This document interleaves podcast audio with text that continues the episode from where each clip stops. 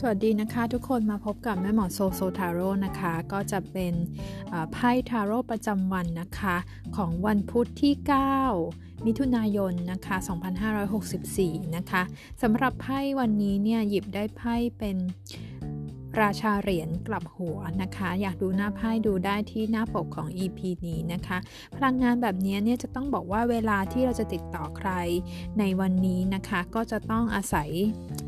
การมีกลยุทธ์นิดนึงนะคะเพราะคนๆนี้เขาจะเป็นคนที่ต้องแบบถ้าเป็นในเรื่องเชิงธุรกิจการค้าการงานต่างๆเนี่ยเขี้ยวพอสมควรนะคะเขาก็จะมีเวที่แบบว่าบีบคั้นให้เราเนี่ยทำอย่างที่เขาต้องการนะคะคือแบบว่าจะต้องเขาเรียกว่าลูกล่อลูกชนเยอะหน่อยนะคะแล้วก็ถ้าเป็นในเรื่องของการเงินไพ่แบบนี้นะคะยังไม่ได้แนะนำให้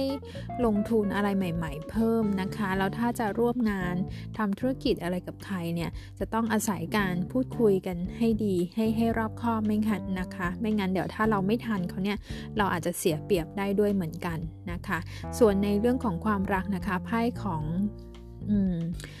เป็นราชาเหรียญกลับหัวเนี่ยถ้าคุณยังเป็นคนโสดอยู่นะคะลองระวังคนที่เข้ามานะคะส่วนใหญ่เนี่ยดูแล้วเหมือนจะมาเพราะหวังผลประโยชน์ด้านต่างๆด้านอื่นๆอย่างเงี้ยนะคะดูแล้วเป็นไพ่ที่ยังไม่ค่อยจริงจังจริงใจเท่าไหร่ใครที่มีคนคบแล้วหรือว่าดีลกับใครอยู่เนี่ยต้องคือไพ่ราชาเหรียญกลับหัวเนี่ยเป็นลักษณะที่ว่าเขาเอาแต่ใจตัวเองหรือเขาทำตามที่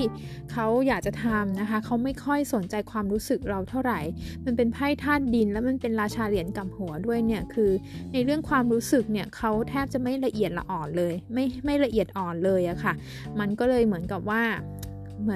เขาไม่แคร์ความรู้สึกเรานะคะแล้วก็